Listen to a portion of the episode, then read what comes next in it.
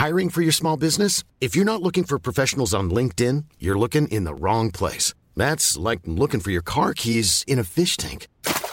LinkedIn helps you hire professionals you can't find anywhere else, even those who aren't actively searching for a new job but might be open to the perfect role. In a given month, over 70% of LinkedIn users don't even visit other leading job sites. So start looking in the right place. With LinkedIn, you can hire professionals like a professional. Post your free job on linkedin.com slash people today. Life is full of awesome what ifs, and some not so much, like unexpected medical costs. That's why United Healthcare provides Health Protector Guard fixed indemnity insurance plans to supplement your primary plan and help manage out of pocket costs. Learn more at uh1.com. Quality sleep is essential. That's why the Sleep Number Smart Bed is designed for your ever evolving sleep needs. Need a bed that's firmer or softer on either side? Helps you sleep at a comfortable temperature? Sleep Number Smart Beds let you individualize your comfort so you sleep better together. JD Power ranks Sleep Number number 1 in customer satisfaction with mattresses purchased in-store. And now, save 50% on the Sleep Number limited edition Smart Bed for a limited time. For JD Power 2023 award information, visit jdpower.com/awards. Only at a Sleep Number store or sleepnumber.com. Vi är denna vecka sponsrade av Indie Beauty. Och Sofie, det här tycker jag är extra fint och extra roligt. Ja men Indie Beauty är ju ett skönhetsvarumärke som jag tror att väldigt många känner till, men det jag älskar mest det är att Indie Beauty liksom vill vara mer än bara produkter, vilket de ju också är. Exakt. Indie Beauty står ju för Independent Beauty, skönhet på dina villkor och för din egen skull. Och Indie Beauty tror ju stenhårt på ett alternativt skönhetsideal fritt från måsten, skam och känslor av otillräcklighet. Där är jag helt med Indie Beauty. Jag med. Det är så jag vill att skönhet ska vara. Ja men verkligen. Och vet du vad som är nytt för i år Sofie? Berätta. Från och med i år så skänker Indie Beauty 1% av sin försäljning till Suicide Zero, Tjejzonen och Djurens Rätt. Så när man handlar produkter från Indie Beauty så kan man liksom känna att man också ger tillbaka till samhället. Ja, kraften i tillsammans. Ska jag säga en sak nu då, mm. som jag, det, men det är detta jag är extra glad över. Nu har Indie Beauty tagit fram en keps och den tycker jag ändå så på sommaren, skydda sig från solen. Jättebra, jag älskar kepsen. Men det bästa, de bidrar till Suicide Zeros viktiga arbete för att minska antalet självmord och självmordsförsök. Så för varje såld keps så går hela vinsten, 100 kronor, direkt till Suicide Zero. Då kan man liksom göra nytta både för samhället och sin hud på en och samma gång. Ja, och kepsen kostar 169 men alltså hela vinsten går då som sagt till Suicide Zero. Mm. Så om man vill göra skillnad när man är där ute i solen, nu när den börjar titta fram, då ska man välja den här kepsen. Den säljs exklusivt på indiebeauty.se och på Apotea. Tillsammans kan vi skapa en ljusare framtid. Vi ses med kepsarna på! Tack Indie Beauty! Vi är sponsrade av Mindler och som ni säkert vet sedan tidigare så är vi ju ute på psykologresan tillsammans. Men hur vet man egentligen när det är dags att söka hjälp? Ibland uppstår saker i livet som kommer utmana oss och kännas tufft. Det mesta självläker vi oss igenom, för vi är menade att ta oss igenom en viss mängd påfrestningar. Men ibland behöver man professionell hjälp för att ta sig ur jobbiga perioder i livet. Men vart går då gränsen? Vad är en del av livets skavighet och när är det läge att söka hjälp?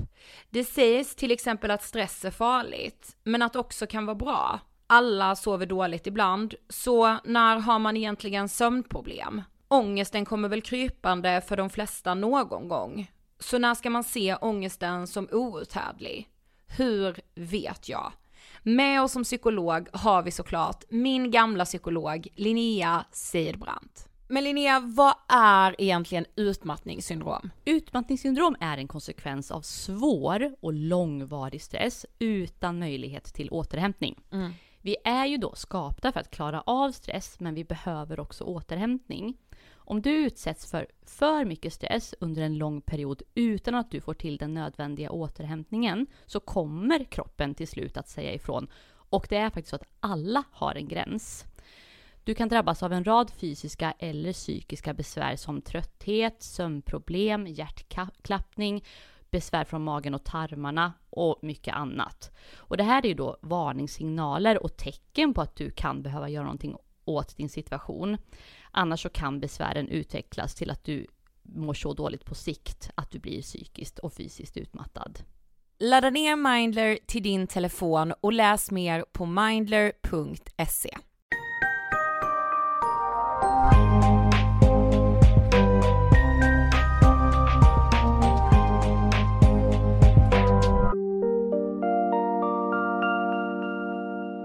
Hej allihopa och välkomna till avsnitt 415 av Ångestpodden. Ja, vad trevligt att just du tryckt play. Det är liksom något sånt vi ska börja med nu i det nya Ja, året. verkligen. God morgon! Ja, verkligen riktig så morgonradio. Mm. Ehm, jag heter Ida Högstrand och du heter Sofie Hallberg. Ja, det stämmer bra. Hur känner du att det är nytt år? Eh, att jag alltid blir påmind om att jag tycker att de här första, typ första två veckorna på nyåret är skit. Ja, jag alltså, jag hatar det. Du, jag har sån fucking ångest. Ja, jag med, jag mår skit. Nej okej, det, det, då, då överdriver jag när jag säger att jag mår skit. Men jag, jag har en olustig känsla Ja, i kroppen. Jag tycker här. inte om det liksom. Jag har och jättemycket det, ångest. Ja, och det är inte så här att jag inte ville lämna det gamla året eller att jag inte känner mig pepp på detta året. Alltså det är verkligen, in, jag kan inte säga vad det är. Det Nej. är bara så här, usch, jag går och känner mig så här loj och slapp och typ oinspirerad eh, och lite så, jag vet inte. På ett sätt så, åh vad skönt med rutiner och samtidigt så, jag pallar typ ingenting. Mm, jag vet. Alltså Ja, jag är väldigt så i något gränsland och det, ja det är lite jobbigt är det ju bara, det är inte pissjobbigt Nej, men här, verkligen inte. Men jag har mycket ångest och Ja. jag är så, det kan jag ju hantera. Ja, men, det är så här, just det, jag har ju alltid det i början på de Samma nya här, åren. ja. Alltså de här första så, eh, jag skulle säga kanske från första till tionde januari är ganska skit.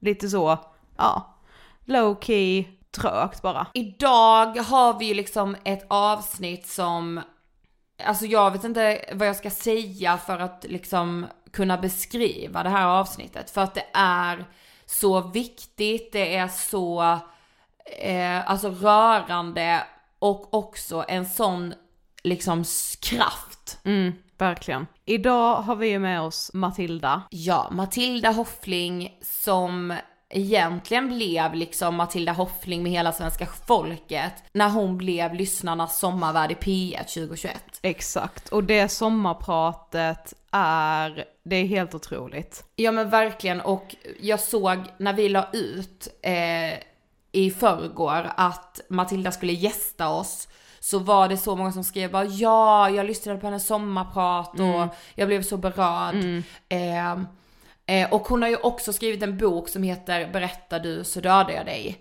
För Matildas berättelse handlar om prostitution, att försöka lämna prostitution, att vara barn och bli utnyttjad sexuellt av män och såld av framförallt en man som hon träffar på internet. Mm. Och det här är ju också ett ämne som vi har tagit upp ganska många gånger i Ångestpodden, men det, det känns alltid lika, tyvärr, eh, viktigt och aktuellt. Ja, alltså eh, liksom att prata om grooming på det här sättet, det är som att det är liksom, alltså i den utsträckningen det pågår, då pratas det ju för lite om det. Ja, och så här, det, det kommer ni ju höra också i, i samtalet med Matilda, men att så här, när hon ändå utsattes för grooming, då snackar vi fortfarande på den tiden där man liksom behövde koppla upp sig på internet, man behövde liksom hitta sidor där det fanns chattfunktioner eller, alltså det, vi, det var ju liksom inte att man var uppkopplad hela tiden Nej. i appar som det är idag. Alltså jag bara hade ett samtal om det här igår med eh, mamma och hennes kompis i att så, alltså så som man är utsatt idag, men att också vem som helst kan hamna i prostitution, hur enkelt som helst. Ja. Och att liksom Matilda, det kommer ni ju höra, men att hon bar på den här hemligheten under så stor del av sitt liv. Och sen bara den kraften i att börja berätta. Ja, det är helt otroligt. Vi rullar intervjun med Matilda Hoffling. Varsågoda! Hej Matilda och varmt, varmt välkommen till Ångestpodden. Tack. Du ska få börja berätta, vem är du? Jag är, eh, jag är Matilda, eh, bor i Västerås, är 36 år. Eh, pluggar just nu till socialpedagog. Eh, ångestpodden-frågan lyder, vad tänker du på när du hör ordet ångest? Oj, alltså ångest för mig är ju ganska stort, jobbigt, alltså någonting som tar över liksom ens kropp. Mm. Alltså att det förlamar en på ett sätt som, ja, svårt att beskriva, men ja, det är väl det jag tänker på när det Men alltså att läsa din bok och lyssna på ditt sommarprat har ju varit en väldigt känslosam och stark upplevelse skulle vi ändå vilja påstå. Eh, och idag ska vi ju prata om grooming, om att sälja sex och självskadebeteende. Eh, vad är det som gör att du vill dela dina erfarenheter? Ehm, nej men jag kände ju när jag tog beslutet att nu vill jag liksom gå ut med det här. Eh, det var ju, alltså den största liksom, eh, anledningen var ju att jag ville få ut det för att andra också kunde se att alltså jag är inte ensam, de andra är inte ensamma, ehm, att vi är så många Mm. som faktiskt har varit utsatta eller är i det just nu. Och jag tyckte det var så viktigt att lyfta det. Mm. För de, jag menar, om jag kan vara en röst för någon annan så är jag, var det värt det liksom. att Mm. göra det här. Men var är du född och uppvuxen? Är det, är det i Västerås? Ja. Ja, det är det. Mm. Mm. Men om, om vi liksom backar bandet, hur var din uppväxt, alltså innan tonåren, som barn? Alltså den var ju, jag hade ju en trygg familj, eh, mamma och pappa, eh, två äldre syskon. Jag simmade väldigt, väldigt mycket. Det var ju hela mitt liv ett tag. Eh, otroligt envis, eh, väldigt glad tror jag. Om, jag tror att mamma skulle beskriva mig som det. Eh, och nej men jag hade en väldigt bra uppväxt. Eh, ja men trygg familj och allt, så mycket kompisar. Mm. Ja, för du beskriver ju också i din bok just dina kompisar och liksom, och man, man får ju intrycket av att du var liksom en väldigt social tjej. Ja, Mm. jo men det, det kan man säga. Väldigt blyg dock, men Ja. väldigt, väldigt blyg. Eh, Mm. Men det, det liksom har fasats ut lite. Mm. Mm. Eh, så att, men mycket kompisar hade jag och Mm. Mm. Men som sagt så simmade du ju mycket och du åker på en eh, träningsresa till Malta. Eh, vill du berätta om den här resan, vad händer där? ja, alltså vi åker ju dit, vi är ju 50 ungdomar tror jag som Mm. åker med bara tränarna då. Eh, och eh, ska liksom ha vår livsresa. Vi hade ju sparat pengar och hade sett Mm. fram emot det jättelänge. Eh, men sen där så, vi har ju massa regler som de har satt upp. Så eh, klockan nio så skulle vi vara inne på våra hotellrum så. Eh, men jag valde att gå ut och köpa godis för att jag var sugen på det. Så jag tog liksom, ehm, ja, jag gick ut och sen så hände det som liksom man, man inte tror eh, ska hända. Ehm, utan jag blev utsatt för en ja, överfallsvåldtäkt helt enkelt. Ehm, och ehm, ja, efter det var jag tyst helt enkelt. Mm. Jag vågade inte berätta. Eh, för att jag eh, kände att eh, det var mitt fel. För att jag gick ut när vi inte fick. Och jag gjorde inget motstånd, allt det där. Ehm, så jag tog på mig det själv och eh, gick väl tillbaka till hotellrummet och ehm, bara liksom stoppa undan det där på något vis. Och hur gammal är du här? 13. Du är 13 år. Åh gud. Och jag kan tänka så, alltså, man känner liksom så mycket med dig i det att vara så ung, man ska åka på resa, har sett fram emot det och sen så händer liksom bland det värsta en människa kan utsättas för. Det är liksom, alltså man får bara så nej, nej, nej, nej, nej, alltså, ja. Men som du säger så berättar du ju inte om den här våldtäkten för, för någon. Är det liksom för att du känner att, som du var inne på, att det är mitt fel? Känner du redan där skam och skuld? Ja, det Mm. gjorde jag. Ganska omgående. Eh, så må, mådde väldigt dåligt. Alltså jag fick ju väldigt mycket ångest efter det där. Eh, och försökte liksom hantera det så. Men, men just skammen och det kom liksom direkt. Mm. För jag kände att det där, ehm, ja det, det var helt enkelt mitt fel. De hade ju sagt åt mig att inte gå ut. Mm. Så att, Men en tid efter det här när du har kommit hem igen och så, så börjar du chatta med en kille på internet som heter Simon. Eh, hur får ni kontakt med varandra och, och vem är den här Simon? Tror du där och då? Ja, alltså Simon fick jag kontakt med på nätet. Ehm, Jag var väldigt mycket ute på nätet efter, efter den händelsen egentligen, Mm. för att jag behövde någon bekräftelse. Eh, och ehm, det var på något sätt, jag, behövde prata med någon. Ehm, Så att jag var mycket ute och pratade, chattade med väldigt mycket. Det fanns ju väldigt många forum då också egentligen. Och när är detta i år? 90, eller? Ja, 99, 2000. Ah. Mm. Så det är modem vi är liksom Ja, det är det här Ja. ljudet liksom. Och, Ja, så det, var ju inte... det var upptaget när man ringde. Ja, och, och jag vet att pappa var liksom vansinnig ibland så här. Min syster var ju äldre. Så Ja, att, eh, det var mycket, hon satt mycket på telefon. Så det Ja. funkade ju inte samtidigt och sådär. ja. Så, eh, så det var, det var inte jättemycket man kunde sitta där. Men Nej. tiden jag satt där så spenderade jag liksom på de forumna, forumen. Ehm, så att, och där fick jag kontakt med Simon helt enkelt. Och han, ehm, vi började chatta, han utgav sig för att vara 16. Ehm, bodde i Västerås, beskrev vad han gick för, för skola och allt kändes ju jätte liksom, verkligt för mig. Mm, det var mm. inget jag liksom kände något konstigt med så. Eh, så det blev, vi byggde ju upp en relation eh, ganska snabbt där jag kände att jag litar på honom. Och han, eh, han blev liksom min trygghet. Mm. Eh, han, jag kunde gå till honom liksom när, skriva till honom när, när jag kände att någonting hade hänt i skolan, när jag var, typ hade bråkat med kompisar och med föräldrar och sådär. Så då kontaktade jag honom igen och så, så blev det liksom eh, daglig kontakt. Mm. Mm. Ja för visst berättade du för honom om våldtäkten även? Ja, det Han var jag. liksom den enda som fick veta. Ja, Mm. Mm. så, det, så han var verkligen en person jag hade liksom kände att han var mitt allt. Mm. Och jag kände mer och mer känslor för honom trots att jag aldrig hade sett eller träffat honom. Mm. Ehm, men sen byggdes det ju upp, eh, alltså han, det blev gränserna för mig flyttades lite grann mer och mer sen när han bad om bilder. Mm. Ehm, först var det ju bara ansiktet och sen så blev det liksom mer och mer ehm, kropp, alltså mer, jag fick dra lite på linnet, Mm. visa ett bröst och så här, det, det gick bara åt ett håll egentligen. Ehm, men jag kände då, alltså när jag skickade dem där, att det, det, var, det var inget konstigt till en Mm. början.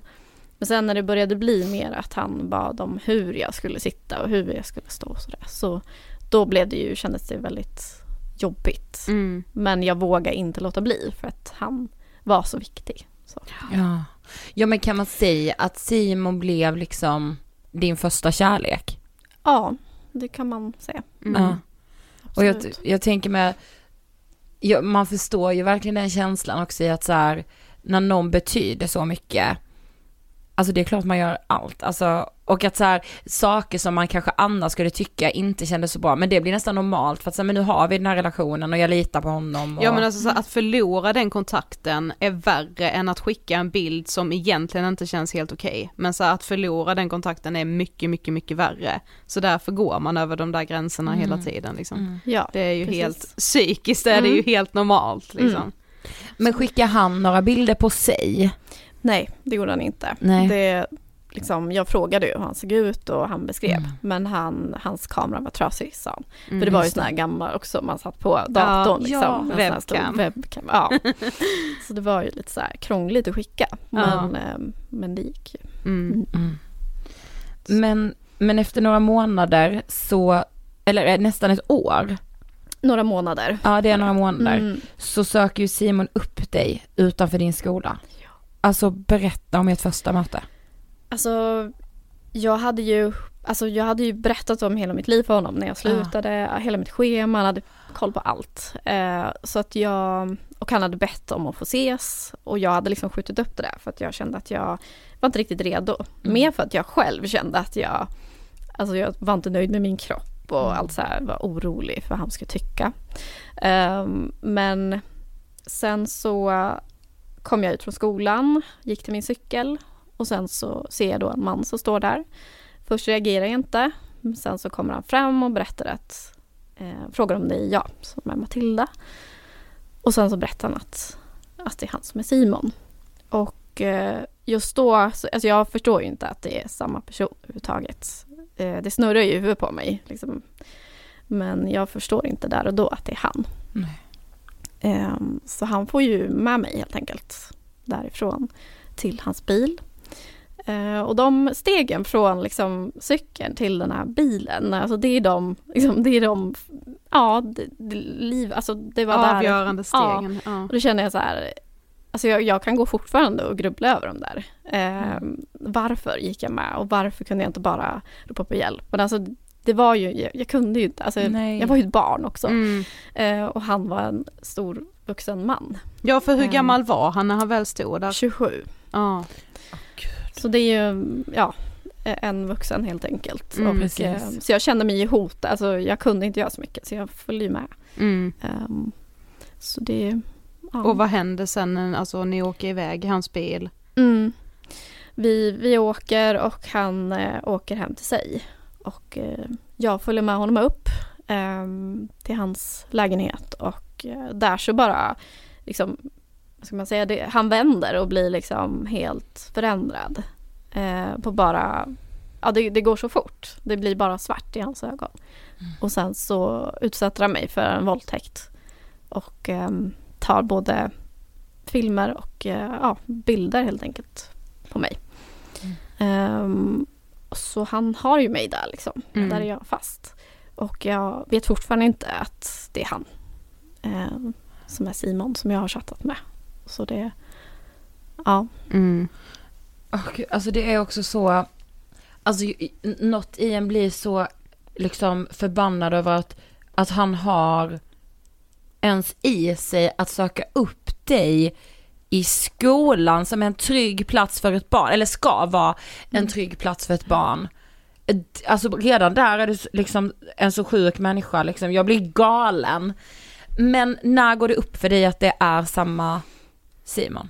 Alltså det dröjer ju lite grann. Alltså det är ju inte ens samma dag. Jag kommer ju hem efter det där och är ganska, alltså jag, vet- jag vet inte hur jag ska beskriva mig, men jag är ganska borta. Alltså jag är liksom tom. Jag vet inte alls hur jag ska, men jag kommer hem och så sätter jag mig vid datorn och, och skriver till honom och frågar om han är där.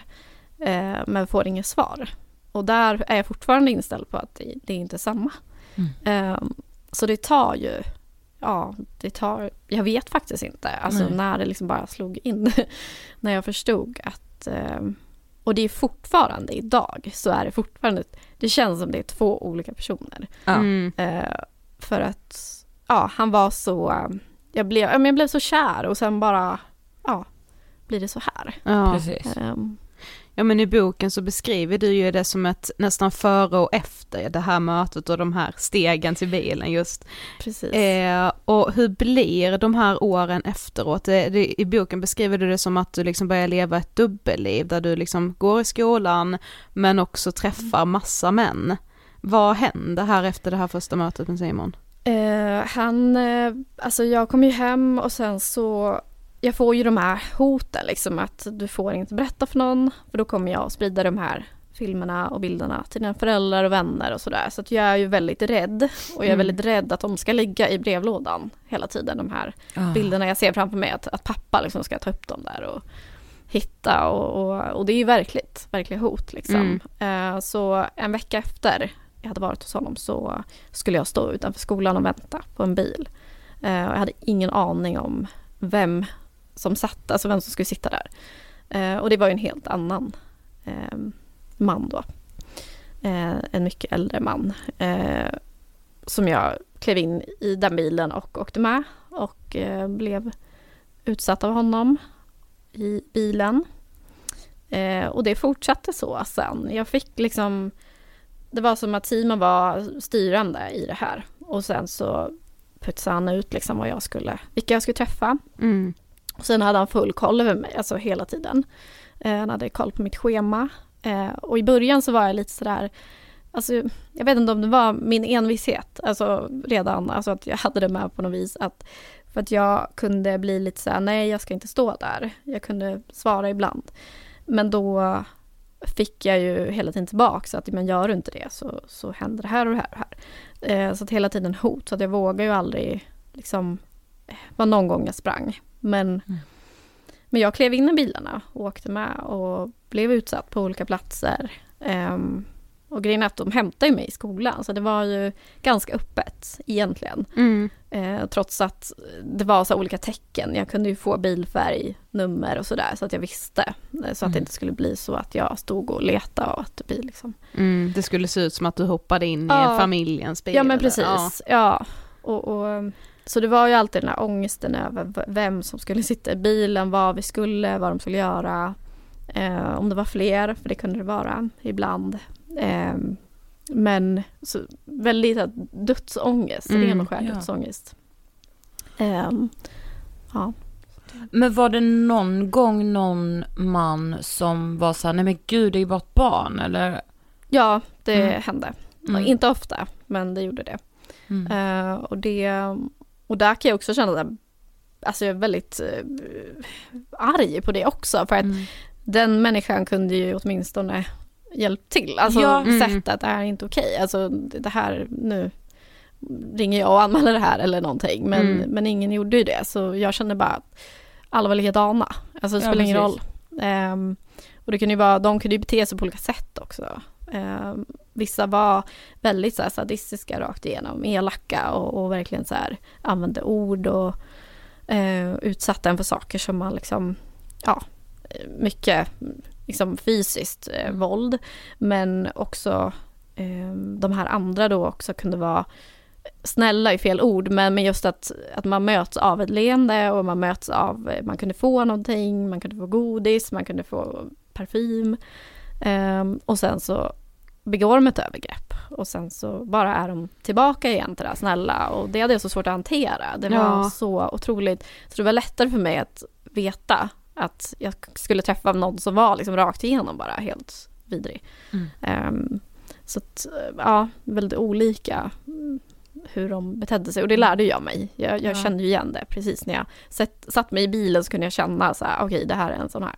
Mm. Det är den typen och det är den typen och så kom jag ihåg det sen så att jag visste Ja. vad jag skulle, hur jag skulle liksom parera mitt, ja, ehm, helt sjukt. Men liksom hur ofta skedde det här? Var det liksom varje dag eller var det alltid så, ja ah, den här veckodagen eller liksom, alltså, Det var lite olika, ibland, alltså någon vecka kunde det vara varje dag. ja. Det berodde lite på hur jag hade det också i hur jag gick i skolan och hur jag liksom simmade, för det gjorde jag ju då också eh, ett tag till.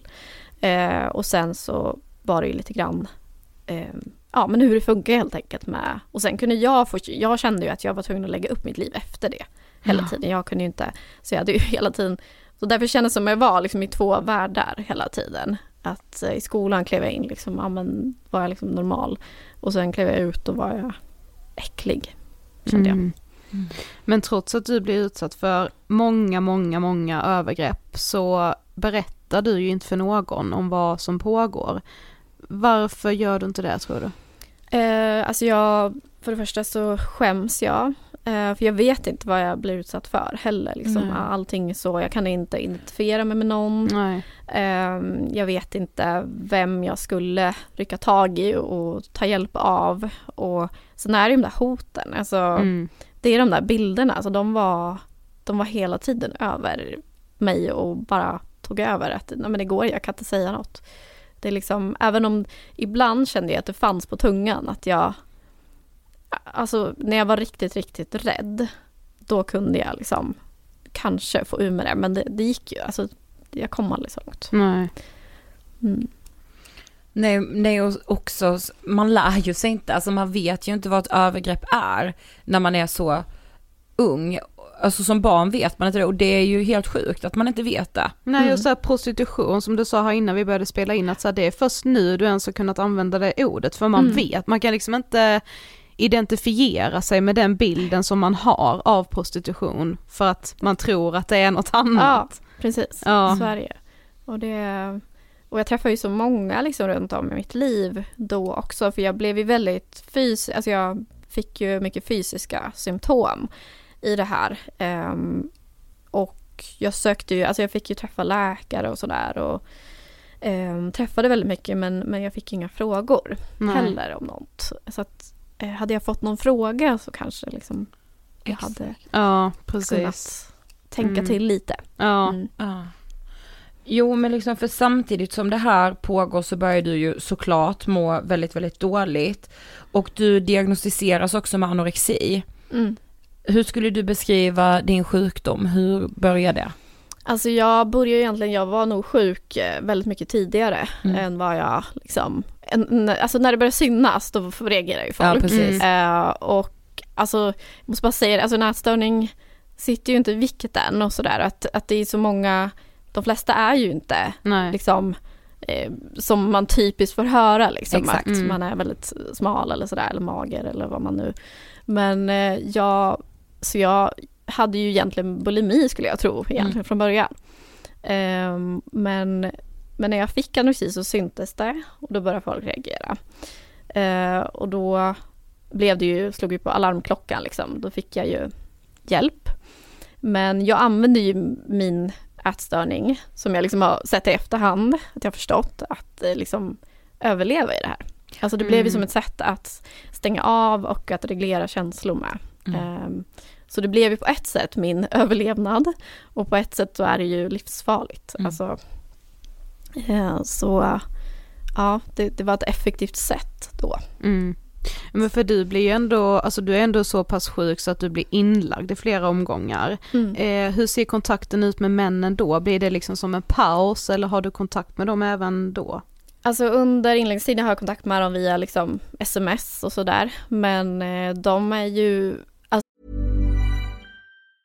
When you're ready to pop the question, the last thing you want to do is second guess the ring. At Bluenile.com, you can design a one of a kind ring with the ease and convenience of shopping online. Choose your diamond and setting. When you find the one, you'll get it delivered right to your door. Go to Bluenile.com and use promo code LISTEN to get $50 off your purchase of $500 or more. That's code LISTEN at Bluenile.com for $50 off your purchase.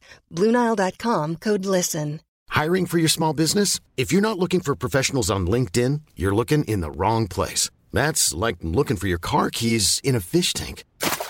LinkedIn helps you hire professionals you can't find anywhere else, even those who aren't actively searching for a new job but might be open to the perfect role. In a given month, over 70% of LinkedIn users don't even visit other leading job sites. So start looking in the right place. With LinkedIn, you can hire professionals like a professional. Post your free job on linkedin.com/people slash people today. Since 2013, Bombas has donated over 100 million socks, underwear, and t-shirts to those facing homelessness. If we counted those on air, this ad would last over 1,157 days. But if we counted the time it takes to make a donation possible, it would take just a few clicks. Because every time you make a purchase, Bombas donates an item to someone who needs it. Go to bombas.com slash ACAST and use code ACAST for 20% off your first purchase. That's bombas.com slash ACAST, code ACAST. Alltså, står ju redo liksom när jag kommer ut. Det Ehm, berättar de att de väntar liksom. De väntar, Mm. absolut. Och de utnyttjar ju den situationen till max. Mm. Att jag var så pass sjuk och att jag hade liksom en psykisk ohälsa. Ehm, och att det kändes som att de nästan gick igång på det mer. Ehm, så att jag var jätterädd uppe när jag var inlagd. När jag ehm, låg på, minns jag låg på barnkliniken och hade liksom hade panik för att jag var instängd där och inte kunde träffa de här. För att jag kände att vad ska de göra om jag inte kan träffa? Alltså jag var livrädd att bara för att jag var inlåst här och de skulle då bli sura på mig och arga på mig. Jag var helt hjärntvättad. Ah, Så att jag liksom var ju nästan på väg ut därifrån och bara tänkte dra. För att jag var så orolig för att vad de skulle göra. Eftersom jag Mm. inte kunde stå där för deras förfoga. Så, ja. Precis. ehm, så Men går, alltså, när man liksom försöker föreställa sig de här männen så tänker jag ju att det är liksom, alltså de mest sadistiska, så jag tänker ju att det är de mest ondskefulla, alltså djävulen själv, alltså men det är väldigt olika typer av män du träffar och jag, det känns så viktigt att man kommer ihåg det, att det är liksom pappor, det är företagsledare, det är eh, som begår de här övergreppen. Mm. Eh, går det liksom att säga någonting om dem eller är de så olika? Alltså, det är så svårt. Det, det, det är ju som sagt vem som helst. Ja, men det Mm. känns ju så för att det, det är ehm, det kan vara vem man minst anar. Mm. Och det är så svårt för man, man ser ju inte vem som är kapabel till det, som är, går ut på gatan som vi möter varje dag. Och det är det grejen att de här hade ju liksom barn, de hade ett liv, alltså de hade fruar oftast och, och såg utåt sett helt normala ut. Mm. Men sen så var de liksom, som du säger, djävulen själv, Mm. alltså nästan. Eh, och vissa var ehm, men det var ju det här, de, de var så olika också men samtidigt så det här med makt, alltså jag bara Mm. tänker det har de väl gemensamt, Ja. makten liksom, att de ville ha makt över någon och kände att de gick igång på det. Mm. Det är det de typ betalar för liksom. Ja, precis. Ehm, så var det mycket det här, eh, man fick höra i bilen liksom att ja, men, min fru vill inte göra det här och är hemma. Och, Mm. och då fick eh, jag göra det. Ehm, så det, ja. Stackars är dig att din fru inte vill Ja, göra det här ja, hemma. Alltså det är Ja. fruktansvärt. det är så jävla äckligt. Mm. Men alltså du mår ju såklart väldigt dåligt här och tampas också med mycket självmordstankar och har till och med planer på att ta ditt liv. Eh, vill du berätta liksom hur, hur är Mm. livet här? Alltså det är, ja, ehm, jag kan inte förstå idag att, att jag överlever, alltså att jag sitter här idag, om man säger så, Mm. för att det, jag var, jag var så nedbruten, alltså jag var helt och, och hjärntvättad eh, av Simon också i det här och jag, varje gång efter de här övergreppen så blev jag, alltså jag, jag kände ju att jag ville bara försvinna, för att det, det var så fruktansvärt så att jag många gånger satt och funderade på hur jag skulle göra. Eh, hur jag kunde liksom försvinna från allt. Mm. Eh, men samtidigt så tänkte jag alltid på min familj. Mm. Eh, det var det också som fortsatte, alltså ändå höll mig kvar Mm. lite grann. Eh, och sen även, ja, jag fick ju en, en systerdotter sen också som betydde Mm. allt. Ehm, och hon gjorde ju saken mycket, liksom, det vart lättare. Mm. Jag levde lite för henne också. Mm. Men jag tycker det är så starkt när du beskriver att du liksom plötsligt känner att du behöver männen. Och det är ju också väldigt vanligt. Eh, och att du bör, börjar höra av dig till dem själv. När sker det skiftet? Alltså hur gammal är du då och alltså hur är det för dig? Alltså det börjar ju ganska, ja det är ju någonstans där mitt i innan, innan jag fyllt 18 är det ju. Eh, och ehm, jag känner, jag känner mer och mer, alltså den här ångesten, den bara ökar. Eh, och jag känner att jag vill, behöver skada mig själv Mm. för att stå ut. Eh, och då ringer jag, eller hör av mig till eh, den mest vidriga eh, som jag har träffat. För att jag visste att han var liksom den som var eh, hårdhäntast. Eh, och kunde liksom göra illa mig. Mm. Och då hörde jag av mig när ångesten gick upp. Eh, jag tänker på den här ku- ångestkurvan, Ja. liksom, Mm. att den bara stiger och då hör jag av mig, tar upp telefonen och sen så får jag svar. Alltså de är ju så snabba på att svara.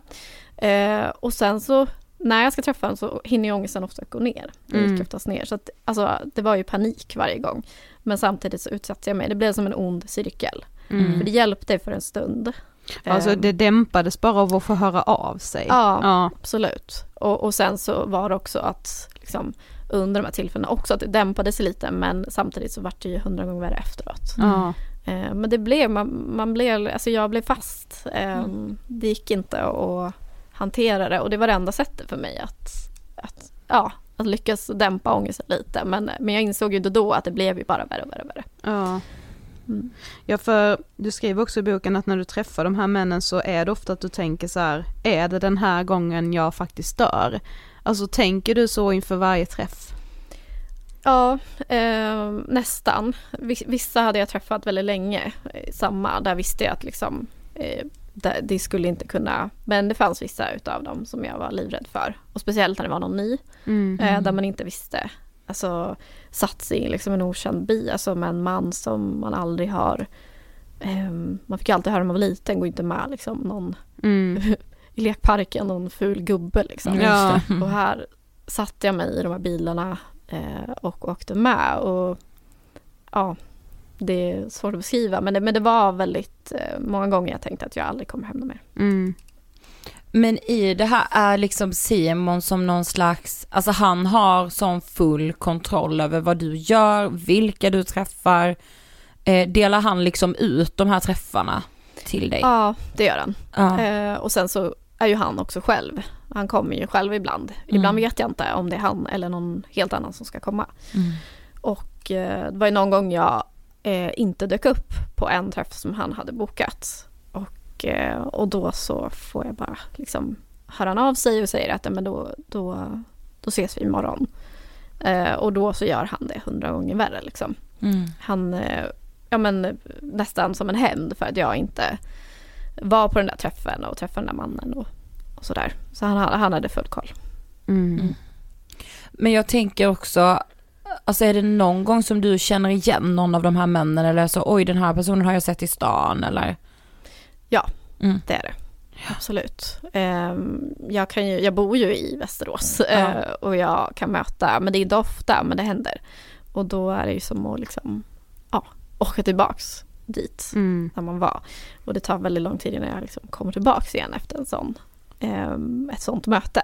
Ja. Och eh, det ju, har ju hänt liksom på affärer och sådär. Och, och då är jag bara liksom fryst. Alltså jag, blir, jag går in i läget jag var i då. Ja. Så, så jag kan inte göra något. Det var en gång jag stod med liksom en, en korg så här och bara möter den där mannen och eh, kan inte, jag kan inte förmå mig att göra någonting. Jag bara står helt still och kan inte röra mig överhuvudtaget. Eh, och till slut när jag liksom kan komma igång igen så släpper jag allting och bara går ut därifrån. Jag bara drar. Mm. Ehm, och eh, de reaktionerna är ju, det är ju fortfarande. Så jag, ja. Ja men det är klart det sitter kvar i kroppen liksom. Mm. Men vid en av de här träffarna så blir du våldtagen av fem män under en och samma träff liksom. Eh, och du beskriver det i boken som att du där och då liksom tar slut. Alltså vad är det som händer efter det här? Ehm, alltså det var, det var så, jag kunde inte, under den träffen så jag blev lurad liksom. Jag, det skulle bara varit en, men så stod det fler. Ehm, och jag kunde inte koppla bort mig. Ibland kunde jag dissociera att jag försvann under övergreppen. Alltså jag kunde se någonting på väggen och så kunde jag liksom bara försvinna bort eh, i tankarna, ehm, stänga av. Men under den här träffen gick inte det. Jag kunde inte det och jag eh, var liksom helt medveten om vad de gjorde för något och jag kände allt på ett sätt som jag liksom, ja, det, det var bara värre än någonsin och, och, och jag var, alltså jag, var beredd på att dö, alltså det var verkligen den här dödsångesten och att jag var på väg att försvinna bort. Mm. Eh, så att jag, ja, kunde inte hantera den gången så att det var liksom nu, jag måste ta mig ur det här för att jag, antingen dör jag av männen eller så tar jag livet av mig. Liksom. Ja, Det var, ja, så där bestämmer du dig ändå för att så här, nu måste jag försöka komma ur det här. ja. Ja. Absolut, och det, det var liksom ehm, Ja det, var- det var en, en lång process efter det men, men det var det tillfället som liksom gjorde att det Och hur lång, alltså hur många år snackar vi här då från att du träffar Simon till den Mm. här gruppvåldtäkten? Tio år ungefär. Ja. Mm. Och, ha, och hur, alltså hur lång tid var du liksom i det här, blev utsatt så här systematiskt? Ofta är det mer än tio år om man ser till hela perioden. Eh, det, nej det, det är ungefär tio år Tio som år, det mm. pågick liksom eh, med allt. Ja. Och under de här tio åren, ser det annorlunda ut i perioder eller är det ganska kontinuerligt? Alltså det är ganska kontinuerligt. Eh, men sen i slutet där så är det ganska, där är det ganska hoppigt. Att jag Mm. försöker att lämna alltså det här livet själv flera gånger. Att jag liksom lägger undan telefonen och, och sådär. Och det tar två dygn och så är jag liksom tillbaka. Mm. Jag kan inte d- Ja, det, det går inte. Jag gömmer den på olika ställen men, men tar upp den igen så fort liksom ångesten ökar. Och, Mm. så att det var omöjligt just då. Mm. När är sista gången som du har kontakt med Simon? Det är ungefär, han försvinner ju innan, eh, han försvinner ungefär när jag är ja, 19, Ja. 18-19 där. Och ehm, han försvinner plötsligt.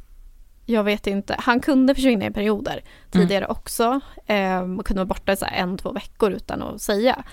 Och jag var så här, men gud försvinner han nu? Vad, vad händer då? Alltså allt det här kom liksom, han hade ju ändå styrt mig. Eh, och jag hade blivit, det hade blivit som en, alltså manipulerat mig och sådär. Så att jag var så när han försvann var jag alltid orolig också. Mm. Eh, så när han försvann för gott så blev det, alltså min, jag visste inte vem jag var. Mm. Så. Eh, och det är så svårt att förklara för folk. Att, alltså han har så utsatt mig för allt möjligt och, och ändå så kan jag känna att jag saknar honom inte men jag, det fattas något. Mm. Um, och jag tänker det är ju samma som att leva med en i alltså, en våldsam relation. Ja. Liksom.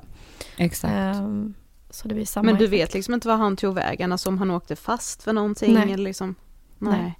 Och jag har ju varit så att jag, jag har inte vågat vågat kolla, alltså jag har inte vågat Nej. sökt upp och jag är livrädd för att han ska stå liksom någon dag och efter allt det här också, så man pratar om honom så men mm. Men ja, jag tänker att jag är starkare idag mm. än vad han är. Mm. mm. Verkligen. Men år 2017 så sker en första förändring i ditt liv för då berättar du för din sjukgymnast för första gången om den här våldtäkten som skedde i Malta när du var 13 år. Eh, varför berättar du just där och då?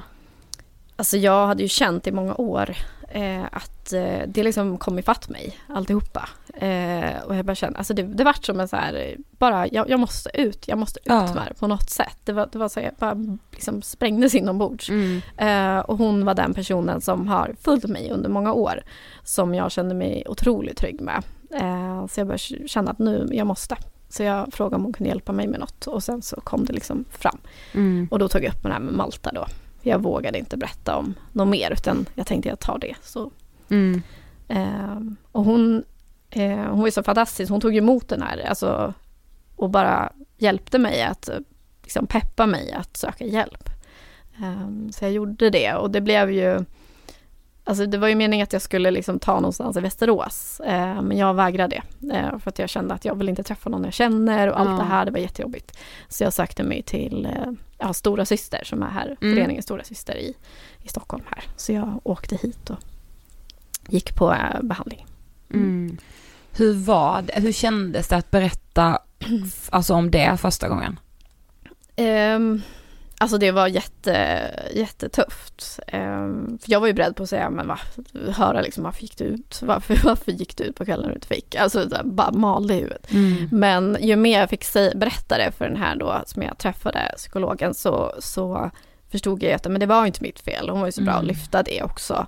Och, och det här med att förklara olika reaktioner vid en våldtäkt. Alltså det här att jag frös, um, att jag gick in i det här freeze-läget. Ja, att man inte gör motstånd. Ja, och jag hade inte hört talas om det innan. Nej, jag hade nej. aldrig hört det. Och hade jag kanske vetat det innan så kanske jag hade liksom förstått min reaktion och mm. sådär. Så, så det fick jag förklarat och det känns väldigt skönt.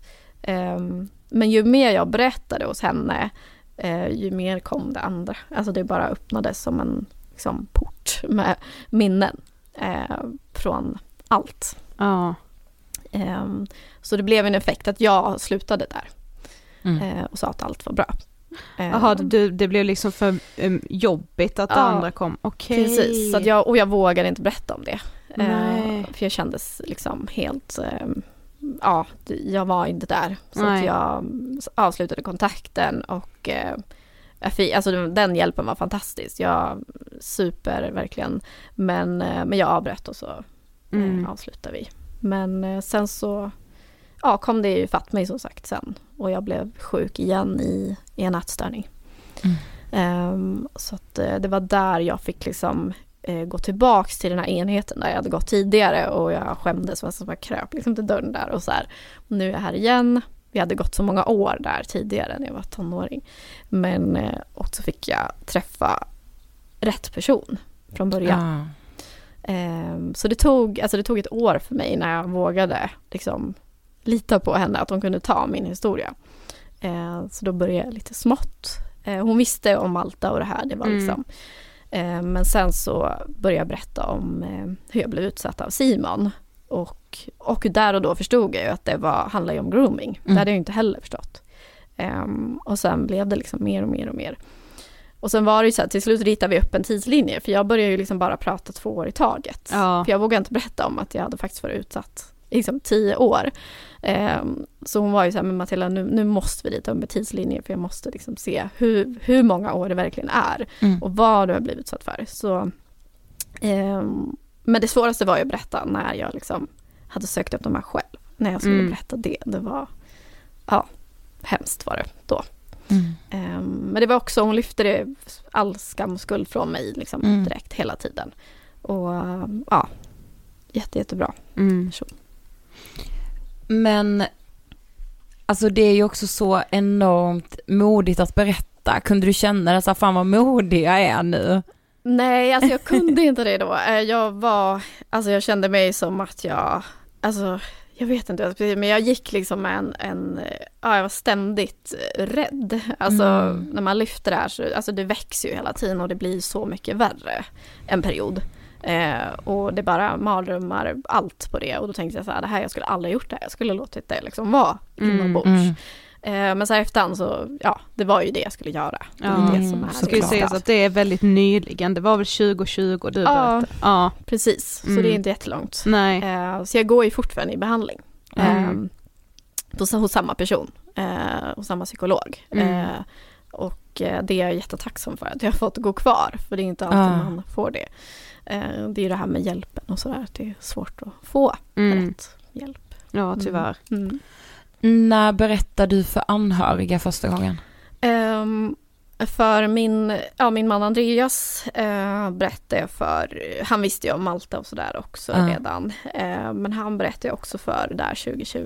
Mm. Han fick följa med och eh, fick höra det från min psykolog först för jag klarade inte av att berätta det själv. Mm. Ehm, så jag nästan, ja, hemskt men, men det gick bra. Han tog emot det jätte, jättefint så. Ja, han säger ju väldigt fint att det här förändrar ingenting. Ja, Mm. för att jag var ju beredd, liksom gå in här nu, det är kört. Kommer ut härifrån kommer alla, han kommer inte vilja träffa mig mer. Han kommer Mm. inte vilja vara med mig och allt det bara snurrar ju två veckor innan vi åkte, i- ja, Ja. vi gick på det här mötet. Men Mm. det gick ju jättebra. Mm. Eh, hur skulle du säga att du mår idag?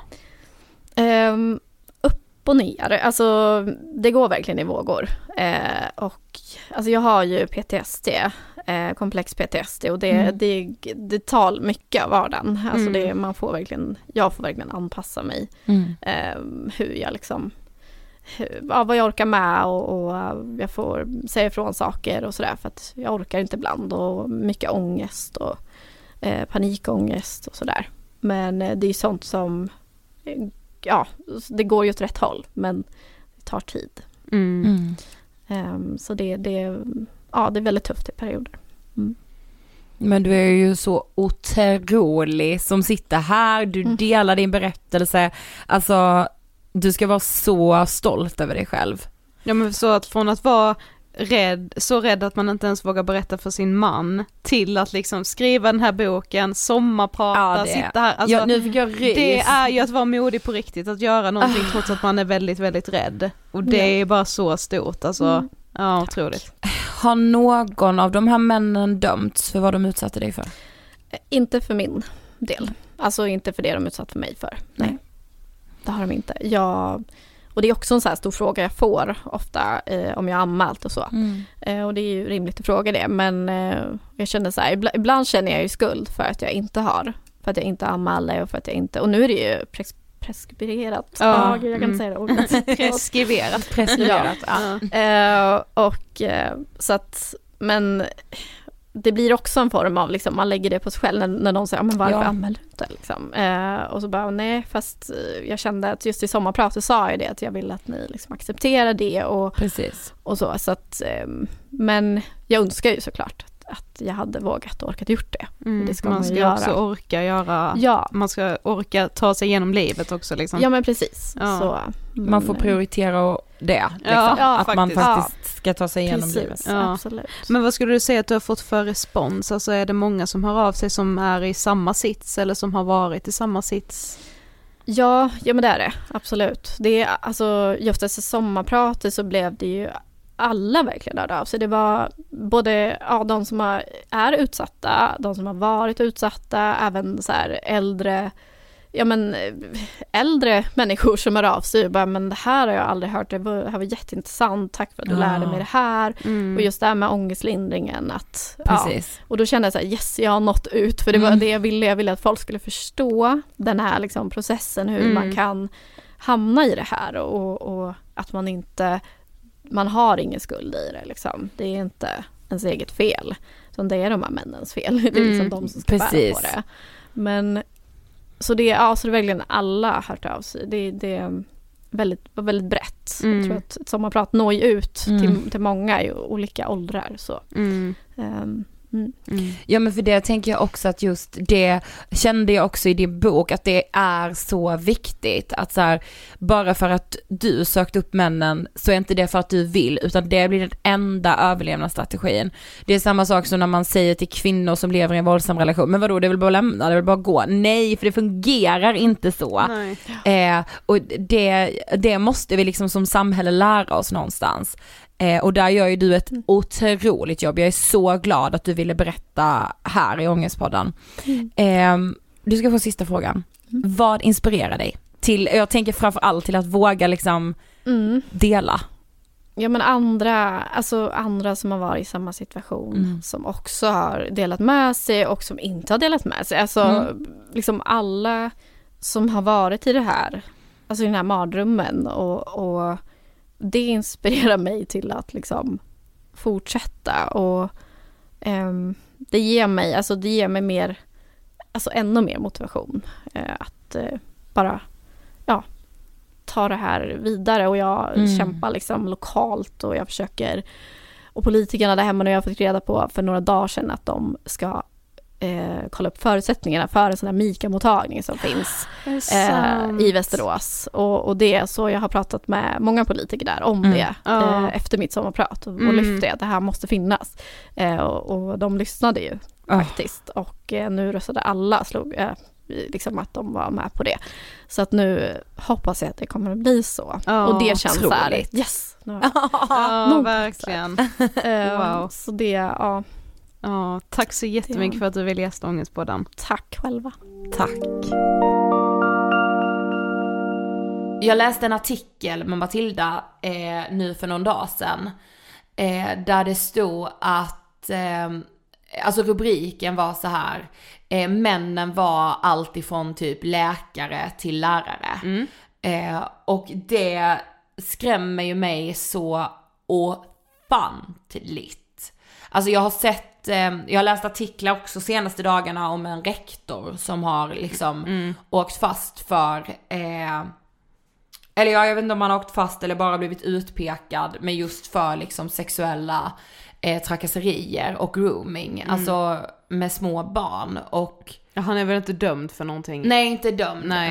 Än, än så länge, men jag tror det har upprättats en anmälan. Mm. Och alltså, alltså jag kan inte liksom för mitt liv förstå att det här bara, bara, bara pågår. Mm. Och hur viktig då Matildas berättelse är i det här. Mm. Eh, och Matildas bok, Berättar du det här så dödar jag dig, finns överallt där böcker finns. Ja, tack så jättemycket Matilda för att du ville gästa Ångestpodden. Ja, alltså vi är så, så, så tacksamma för att du delar din berättelse. Mm. Det finns ju också så många alltså, konton och Ja. föreningar och organisationer att vända sig till om man själv har fastnat i prostitution och liksom vill ta sig ur det men Mm. inte vet hur eller inte vågar. Så vi tänker att vi, vi eh, taggar en del på vår Insta Ja. under dagen idag, torsdag när ni lyssnar på det här.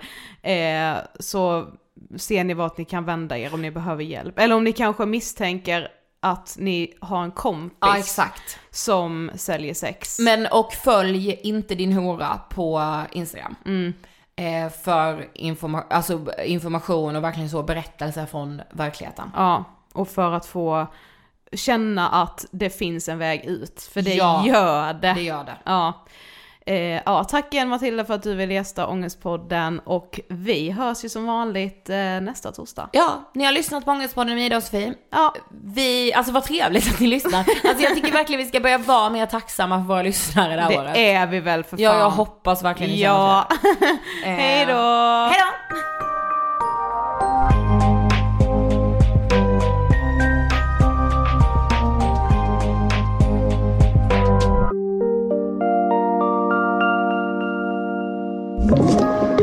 Podplay.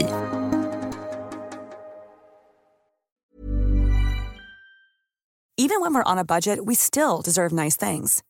Quince is a place to scoop up stunning high-end goods for 50 to 80% less than similar brands.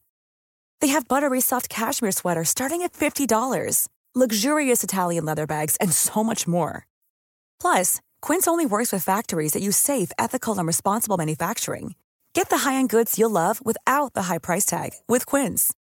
Go to quince.com slash style for free shipping and 365-day returns. Mom deserves the best, and there's no better place to shop for Mother's Day than Whole Foods Market. They're your destination for unbeatable savings, from premium gifts to show-stopping flowers and irresistible desserts. Start by saving 33% with Prime on all body care and candles. Then get a 15-stem bunch of tulips for just $9.99 each with Prime. Round out Mom's menu with festive rosé, irresistible berry chantilly cake, and more special treats. Come celebrate Mother's Day at Whole Foods Market. Imagine the softest sheets you've ever felt. Now imagine them getting even softer over time. That's what you'll feel with Bowl and Branch's organic cotton sheets. In a recent customer survey, 96% replied that Bowl and Branch sheets get softer with every wash. Start getting your best night's sleep in these sheets that get softer and softer for years to come. Try their sheets with a 30-night guarantee. Plus, get 15% off your first order at bowlandbranch.com. Code BUTTERY. Exclusions apply. See site for details.